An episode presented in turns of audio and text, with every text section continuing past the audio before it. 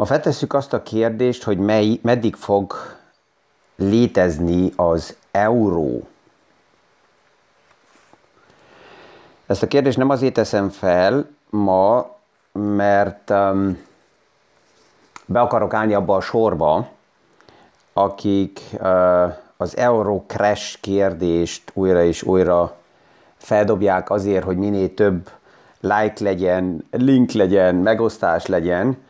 Ezt látjuk sajnos, hogy a rémhíreket, akik terjesztik, a crash um, azoknak a, a látogatottságai a legmagasabbak ezekbe a, a social media fórumokba. Um, tehát teljesen tisztán nem ez a cél, hanem megpróbálni a tények oldaláról egyszerűen feldobni azt a kérdést, hogy mennyire lényeges ez egy, kvázi, nevezük úgy egy privát embernek, mennyire kell ettől tartani és komolyan venni a, a félelmeket terjesztő híreket. Újra és újra ügyfelek küldenek nekem olyan videókat, cikkeket és összefoglalásokat, ahol azt írja, hogy össze fog dőlni az euró, és, és azután nincs meg, hogy az és, hanem általában van egy valamilyen tuti termékre felépített értékesítés. Ez körülbelül 2002 óta már, mióta itt Ausztriában is a shillinget leváltottuk euróra, azóta jön, hogy, hogy összeomlik az euró. És ha megnézzük, még nem omlott össze. És ha ezt feldolgozom ma, akkor nem is jóslásokba akarok belemenni. A jóslásokkal kapcsolatosan Warren Buffettnak és Charlie Manganak egy sztoria nagyon jó passzol ehhez. Warren Buffett sokszor interjúkban azt elmondja, hogy ő nem hallgat jósokra, nem hallgat arra, aki megmondja, hogy milyen prognózisok vannak a jövőre nézve, és minél pontosabbak a prognózisok, annál szkeptikusabb, mert a múltról rengeteg információnk van. A jelen tudjuk interpretálni, a jövőről nincs információnk. És ezt nagyon sokszor az emberek összetévesztik, valaki, aki a múltat, mivel az információk rendelkezésünkre állnak, olyan logikusan el tudja magyarázni, annak az emberek megelőlegezik azt a bizalmat is, hogy ő meg tudja mondani, hogy mi lesz a jövőbe és ez veszélyes tud lenni. Egy anekdóta, amit újra és újra a Charlie Munger elmond, az az a, az a kvázi világot vándorló az asszisztensével, aki megérkezik egy szép nap egy kis faluba, és az embereknek a főtéren elmondja ez a világot vándorló ember az asszisztensével, hogy ő majmokat szeretne vásárolni, és minden majmot, amit a falusi emberek neki hoznak, azért fizet 100 dollárt. Az emberek ezt elég egyszerűnek gondolják, mert hogyha kimennek az erdőkbe, ott a falu körül, akkor nagyon egyszerűen meg tudják fogni a majmokat, és ezeket hordják oda ez az üzletemberhez, és ő mindig kifizeti a 100 dollárt. Ez egy pár, megy egy pár napot így, elég egyszerűen meg tudják fogni a majmokat, de mivel kezdenek fogyni a majmok a a, az erdőkbe, és ezeket egy nagy ketrecbe ott a faluba bezárják, ezért csökken a majmoknak a száma, amit az emberek hoznak, és az üzletember azt mondja, hogy oké, okay, akkor mostantól 200 dollárt fizetek minden majomért, amit hoztok. Az emberek megint az energiát felpörgetik, és több erőfeszítéssel gyűjtik a, majmokat, és az üzletember figyeli, hogy ez hogy működik, és miután megint csökkennek le a számok, azt mondja, hogy holnaptól 500 dollárt fogok fizetni minden majomért, de mivel egy, egyelőre annyit kifizettem, 100-as, 200-ast, elfogyott a cash pénz, ezért elmegyek a, a közeli nagyvárosba, hogy pénzt hozzak, és amikor visszajöttem, akkor 500-at fogok fizetni minden majomért. Az üzletember elmegy, és az asszisztense kiáll az emberekhez, és azt mondja, hogy ne, én jót akarok nektek tenni, akarom, hogy ti maximálisan keressetek, ezért én eladom nektek azokat a majmokat, ami itt a ketrecben vannak 350 dollárért, mert mikor visszajön a főnök, akkor én nem mondtok semmit, ezt nem is fogja észrevenni, mert mi kinn a város szélén már, vagy a falu szélén várunk rá, ti eladjátok neki 500 ér a majmokat. És az emberek összekotornak mind a pénzüket, ugye azelőtt már kaptak 100-at, 200-at még hozzatesznek, és megveszik a majmokat 350 ér az asszisztenstől, és sejtjük a végét. Sem az üzletembert, sem az asszisztenst soha többet nem látták az emberek. A majmok visszakerültek újra az erdőbe, és az élet ment tovább. Tehát ezért nem jóslással akarok foglalkozni, hogyha ezt megnézzük, hanem egyszerűen csak a tényeket összefoglalni. Az első, amit hogyha az eurót kézbe vesszük, és itt nem, sem a politikát nem védem, sem, sem azokat nem támadom, akik állandóan csak a kressel jönnek, hanem próbálom nagyon, nagyon semlegesen kezelni, hogy ez mit is jelent egy ügyfélnek, és kit érint egy euró, kit nem érint egy euró. Az alapötlet, ahonnan jön az euró, hogyha visszamegyünk, ez szerintem egy nagyon jó ötlet. Alapjában ez egy, egy, egy politikai ötlet volt, és olyan időből alakult ki, amikor a legnagyobb gazdasági hatalom még Amerika a dollárral egy hatalmas belső piac volt, és meg volt az a gondolat, hogy um, egyszerűen kialakítani egy olyan belső piacot, mint ellenpiacot a dollár és az amerikai uh, piachoz, aminek megvan ugyanaz a nagy ereje, a belső ereje is, és ezen keresztül persze a társ, tárgyalási erő, hogyha ma valaki reprezentálja az eurozónát, és kimegy a globális piacra tárgyalni, akkor egészen más a tárgyalási lehetősége is, hogyha mögötte egy hatalmas piac áll, mint hogyha egyes országokat szedünk szét. A második pedig, és az biztos, hogy egy, egy, egy fontos kérdés, hogyha egy ilyen közös deviza kialakítása, egy fizetőeszköz kialakítása létrejön, arra idő is kell, mert főleg Európában az embereknek kell az idő, hogy hozzaszokjanak, és ezt, ezt az, én, én úgy nevezem ezt a meta szintet elfogadják, mert ha megnézzük, akkor az elmúlt évszázadokban szinte minden fizetőeszközön, bankjegyen benne voltak uh, különböző nemzeti kvázi hősök és emóciók voltak hozzakötve mindig a fizetőeszközökhöz, ami elég jól megalapozta főleg Európába a rengeteg háborút is, és ez volt a másik része ennek az ötletnek, hogy ne csak egy politikai, hanem egy, egy, egy békeprojekt is legyen, és ha megnézzük, az euró megkapta ugye a béke Nobel-díjat egy pár évvel ezelőtt, mert a projekt magába pont ebbe segít, hogy kiemelje az egyes nemzeti zűrzavarokból, és ez volt a fő oka európai háborúknak, egy magasabb szintre a témát, és ez, ez, ez főleg ezt oldja meg. És én, én, tehát a mi generációnk háborúkban nem is volt, ha megnézzük, akkor körülbelül 70 évvel ezelőtt volt az utolsó legkeményebb háború, ugye, ami érintett minket. Ha a jugoszláv háborút még kivesszük belőle, de azok, akik ott voltak, azokkal is lehet biztos arról beszélgetni, hogy mi történik és mit tesz egy háború az emberekkel, hogy ezért megérte egy ilyen projektet elindítani. Időközben ami még érdekes, hogy az amerikai nagy piac mellett megjelent India, megjelent Kína, amik ugyanúgy hatalmas, zárt piacok tudnak lenni, tehát ma még fontosabb, hogy meglegyen egy ilyen, vegyük egy ilyen, ilyen adómentes, um, szabad kereskedelmi zóna, mint Európa magába, és uh, a végén majd oda visszatérünk, hogy ma már Európa egyre kevesebb egyre kevésbé exportra építi a gazdaságát. Miért? Azért, mert a világnak olcsóbb gyártópadrai vannak, amelyek hasonló minőséggel, vagy akár magasabb minőséggel képesek gyártani, mint Európa, hanem Európának a belső piaca az sokkal-sokkal fontosabb, és erre ráépíteni a, a, a, a jövőképeket és a víziókat.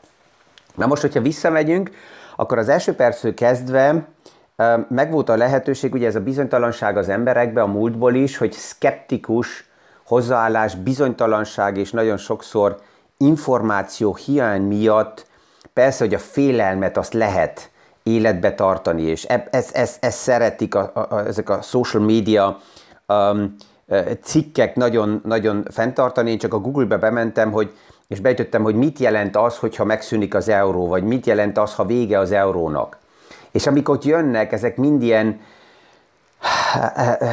rém de valójában egy, egy, egy, egy összefoglaló konklúzió és egy, egy összefoglaló tiszta uh, megfogalmazás az ügyfélnek, hogy ez nekem most mit jelent, nem találok. Azon kívül, hogy pánikot uh, szórnak, hogy most létezik-e egy euró vagy nem, azt annak az embernek, aki minden nap az életét financírozza, tehát az euróra, mint fizető eszközre van szüksége. Én azt mondanám, hogy ennek az embernek lényegtelen, hogy mi a fizetőeszközünk. Hogy ennek a neve ma euró, um, banán, kavics, dollár, lej, forint, ausztrál dollár. A fizető eszköz az csak egy eszköz, ami megadja a lehetőséget, hogy ne árut hordjunk ide-oda, hanem egy normális alap csereszk, egy, egy fizetőeszköz legyen. Tehát, hogy vagyonok tranzakciója megtörténjen az anélkül, hogy itt most kelljen árut cserélni. Ha valaki vagyont szeretne felépíteni, és vagyont, vagyon értékét megtartani, akkor erre egyik fizető eszköz sem alkalmas. Teljesen mindegy, hogy dollárról beszélünk, jenről beszélünk, huánról beszélünk, brazil reálról beszélünk, mindegy, hogy miről beszélünk. A fizető eszköz még soha nem volt alkalmas arra, hogy abba va- vagyont parkoljuk. És az érdekes az, hogy annak ellenére, hogy megvan akár Ausztriában is, Németországban is a szkeptikus hozzáállás és a, a félelem, hogy nem jó kvázi euróba tartani a pénzünket, ennek ellenére csak Németországban 8 billió euró vagyon nincs befektetve, hanem csak fizető eszközbe van tárolva. És, és ez az, ami, ami a fő kérdés, mikor az emberek azt mondják, hogy de akkor meg, melyik deviza legyen, melyik ide. Ezt kell mondjam, nem az a kérdés, a, tehát van egy iparág, az a deviza spekuláció. Aki azzal akar foglalkozni, csinálja. Én nem foglalkozom ezzel. Mert nem tartom ezt vagyon felépítésnek és vagyon kezelésnek, hanem az egy spekuláció. Tehát teljesen mindegy, hogy melyik fizető eszközbe számolom el a pénzemet, vagy melyik fizető eszközzel történik meg az élet megfinanszírozása, ezt szét kell válasszam attól, hogy a vagyonomat azt hol tárolom, hol parkolom, hol próbálom az értéket eh, megér, megőrizni, és itt azt lehet tisztán látni, hogy eh, a vagyon meg, megőrzése az soha nem jó a fiát fizetőeszközökbe. Vannak olyan cikkek, akik azt mondják, hogy igen, de a háttérbe elő van készítve egy ilyen titkos deviza váltás, deviza reform, és ez hosszú időn keresztül csendbe elő van készítve, és cak, máró hónapra fog jönni. Nézzük meg a tényeket. A legnagyobb deviza reform projekt, amit eddig a világ látott, ez az euró volt. Ez mennyire volt titkos a háttérbe? Hát, hogyha valaki elásta magát egy évtizedet, és nem, nem olvasott újságot, nem nézett ki a világba, akkor lehet, hogy titkos volt neki. Vagy aludt kómába volt tíz évet. De ez nagyon-nagyon hosszú időn keresztül elő volt készítve. Sőt, ma, hogyha különböző új tagországok belépnek az eurózóbába, és ott bevezetődik a fizető eszköz, akkor ez nem három-három hónapra jön, hanem ez hosszú folyamat elő van készítve. Um, tehát nem titkos. A második, mennyire gyorsan jön. Nem jött gyorsan. Eddig devizaváltás sem jött, eddig sem az elmúlt évtizedekben gyorsan. Hanem azok mind folyamatok voltak. Tehát az az anarchia, amit szeretnek sokan crash eladni az embereknek, hogy hú, hú, összeomlik az euró, és ezért menekítsd a pénzedet, mert akkor anarchia lesz, és akkor az aranyjal fogunk fizetni, és akkor, akkor kellenek ezek a menekülő eszközek. Sorry, ebben én nem hiszek. Egy olyan idézet került a tegnap megint a kezembe, egy ügyfél küldte, hogy valaki mondta, hogy igen, tudja, hogy ő ismer valakit, aki ismer valakit, akinek a barátjának a valakie a Nemzeti Bankhoz ismeri a titkárnőnek, az asszisztensének, a, a, a, a, a kertésznek a barátját, aki azt mondta, hogy tudja, hogy márkát nyomtat a Német Nemzeti Bank. Uh-huh. És ez volt, lehet, hogy egy idézet, egy farsangi fellépésre, előkészülésbe, de konkrétan 2010-ből. Azután nem fizetünk mégsem márkába. Normálisan euróba. De nézzük azt meg, hogyha valójában mégis valamikor megtörténne az, hogy nem euróba, hanem más fizető eszközbe fizetünk, akkor ez mit jelentene? Gondoljuk ezt végig. Még egyszer, a fizető eszköz jelentősége a vagyonkezelésbe minimális. Tehát, hogy mibe van elszámolva, van egy befektetésem, van egy ingatlan, van egy részvényportfólió, és hogy ezt milyen fizető eszközbe akarom kivenni, az teljesen mindegy, abba fogom kivenni, amelyikkel éppen ott fizetni tudok. Ezért például a kriptók ma nem fizető eszközök. Még, hogy az lesz-e, who knows? Hogy megyünk a digitális irányba, azt látjuk. De hogy a digitális irányba a mai létező kriptok lesznek-e a fizető eszközök, ez több, mint kérdőjeles. Majd azt is megnézzük, hogy miért, mert mögötte más érdekek vannak. Tehát, hogyha jönne valamikor az eurónak a vége, és azt kell hozzá mondjam, hogy lehet, hogy ezt én meg fogom élni, hogy az eurót leváltjuk, lehet, hogy nem. Miért? Azért, mert ha megnézzük az elmúlt évszázadokat, akkor nagyon kevés fizető eszköz maradt open-end meg, mert minden fizető eszköznek van valamilyen formában egy gyenge oldala, és a kérdés mindig az, hogy az, ami létrejött, ezt milyen irányba etetjük energiával. Um, arra a kérdése, megint egy, egy egyetemi előadáson egy professzor, mikor feltették az egyetemisták azt a kérdést, hogy mit szól, hogy az eurónak van-e jövője, és azt mondta, hogy nézd, ez, ez, ez, ez úgy nézem, hogy ez két farkas, aki küzd egymással. Az egyik farkasnak az a neve, hogy megmarad az euró, a másik farkasnak az a neve, hogy bedől az euró. A kérdés az, hogy ti melyiket etetitek. Az lesz erősebb. Tehát megvan a piacnak a pszichológia hatása, és azok, akik azt mondják, hogy jó, de nem volt jól meg, megszerkesztve az euró, erre azt kell mondjam, hogy ellen, e, érdemes lenne elfogadni azt, hogy szinte semmi, ami létrejön, nem lehet perfekt, mert nem tudjuk, hogy jövőben milyenek az igények, hanem ami létrejött, azzal megfelelően érdemes dolgozni, és ezt alakítani, és tovább menni. Na most, egy fizető eszköznek a gyenge oldala az az infláció. De a másik oldalon a fiát um, fizetőeszközöknek az erős oldala az infláció. Ez a kettő ellentmond egymásnak? Nem. Az infláció szükséges ahhoz, hogy a gazdasági rendszerünk olyan formába dinamikus körforgásba maradjon, mint amit ismerünk, és ami szükséges is. Ezt láttuk a tavalyi pandémiában. Amikor megállt a gazdaság és deflációba döltünk, és láttuk azt, hogy 70%-a a munkahelyeknek nem tartható fenn, ha nincsen dinamikus növekedés. Tehát kell nekünk az infláció a fizetőeszköz oldalán, de a másik oldalán, ha vagyonba akarunk, vagyont akarunk megőrizni, akkor a digitál, a, a, a fizetőeszközből érdemes kiszálljunk. És megint ott vagyunk, amiről itt sokat beszélgetünk, hogy a fiát értékekből kiszállni és befektetni olyan értékekbe, ami ideális esetben tárgyérték, amit majd aktuális fizetőeszközökkel uh, tudunk felmérni, és um, ezért azt lehet mondani, hogy az infláció az, az lényegtelen ma annak, aki a normális életét finanszírozza meg. Hogy a következő váltás az inkább digitális irányba lesz, ez nagyon valószínű. Hogy a következő váltás nem csak egyes nemzetnek lesz a váltása, az is nagyon valószínű, mert megyünk a globális irányba, és hogy a következő inkább digitális lesz, az is nagyon valószínű. Miért? A digitális fizetőeszközöket jobban lehet kezelni, jobban lehet irányítani, transzparensebb, az egész pénzmosási térmát jobban lehet kezelni, és ez érdekünk kell legyen ahhoz, hogy a rendszereket tudjuk finanszírozni. Ezt ugyanúgy most láttuk ugye a pandémiába. Lehet incentívek formájába sokkal jobban irányítani, egy egyetemistának tudok digitális formába olcsóbb hitelt adni, hogy menjen a képzésbe, és ezt tudja megfinanszírozni. Cégeknek ahhoz, hogy bizonyos irányába menjenek a finanszírozások, uh, megint uh, más hitelt tudok adni. Aki kárt okoz a természetnek, annak drágább hitelt tudok adni.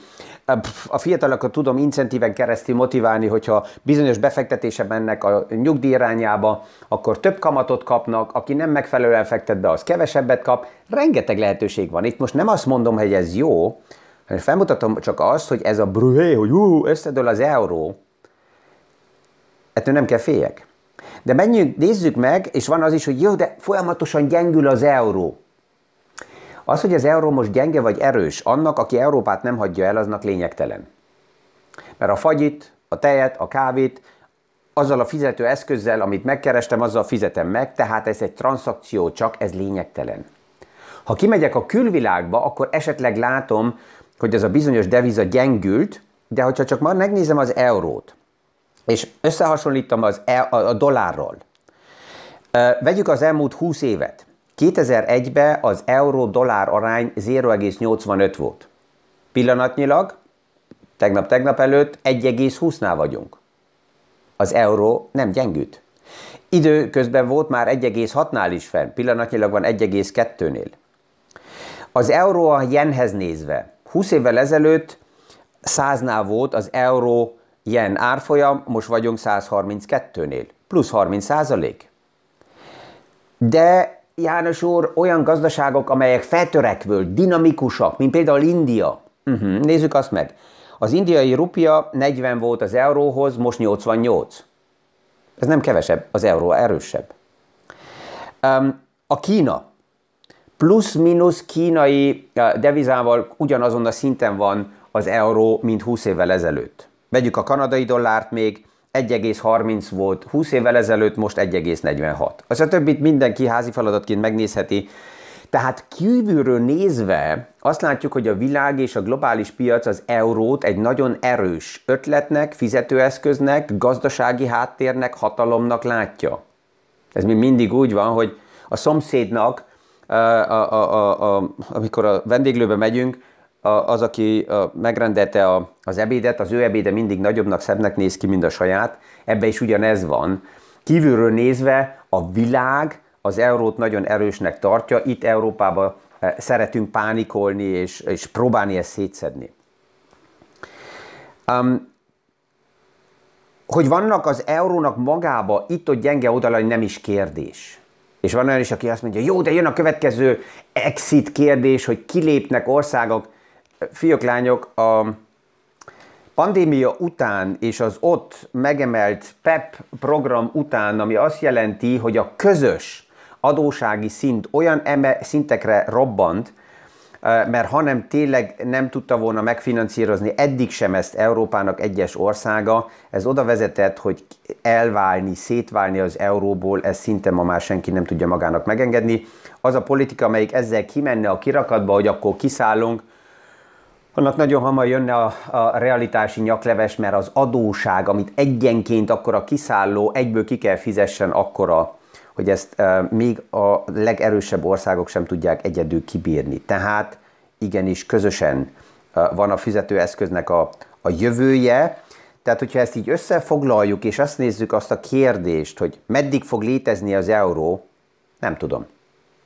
De érdemes inkább azzal a kérdéssel foglalkozni, hogy a mindennapi életet nyugodtan megfinanszírozom azzal a fizetőeszközzel, amelyik aktuálisan létezik. Ez Európának a nagy részében az euró, van egy pár ország, ahol még van saját deviza.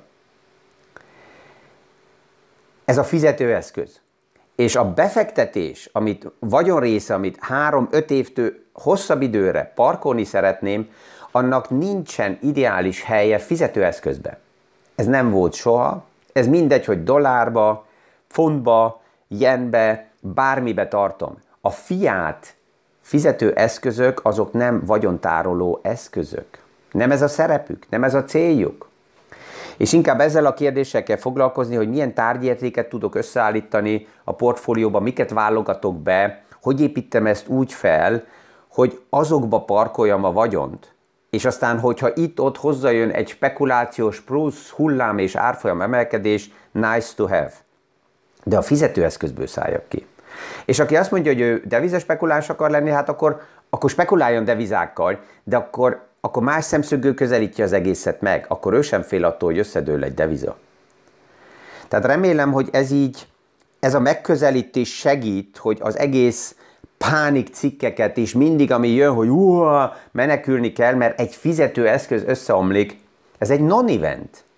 Nem ez a lényeg. Ezen keresztül kell nézzek, és azt mondjam, hogy oké, okay, valójában melyik portfólió, milyen tárgyékeken keresztül passzol az én személyiségemhez és az én életemhez. És ebbe tud segíteni egy jó tanácsadó, egy jó szakértő, akivel leülök és higgadtan, bármilyen terméktől független, meg tudom vitatni, hogy hogy néz ki az én helyzetem, mennyi rész fontos, hogy fiát pénzbe legyen, mennyi rész fontos, vagy lehetőség, hogy kiszálljunk a, a fiát fizetőeszközből, és ezt befektessük egy portfólióba.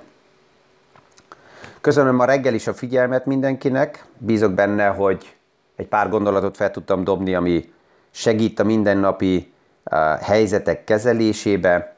Nyugodtan lehet lájkolni, megosztani, visszajelzéseket adni, vagy akár jelentkezni a kollégáknál, akikkel a PFS Partners um, tanácsadóival elbeszélgetni arról teljesen független szemszögből, hogy hogy is néz ki az aktuális portfólió, és mennyire lehet ezt optimalizálni. Kellemes napot mindenkinek, és a viszonhallásra a hónap reggeli kávézatsz podcastig.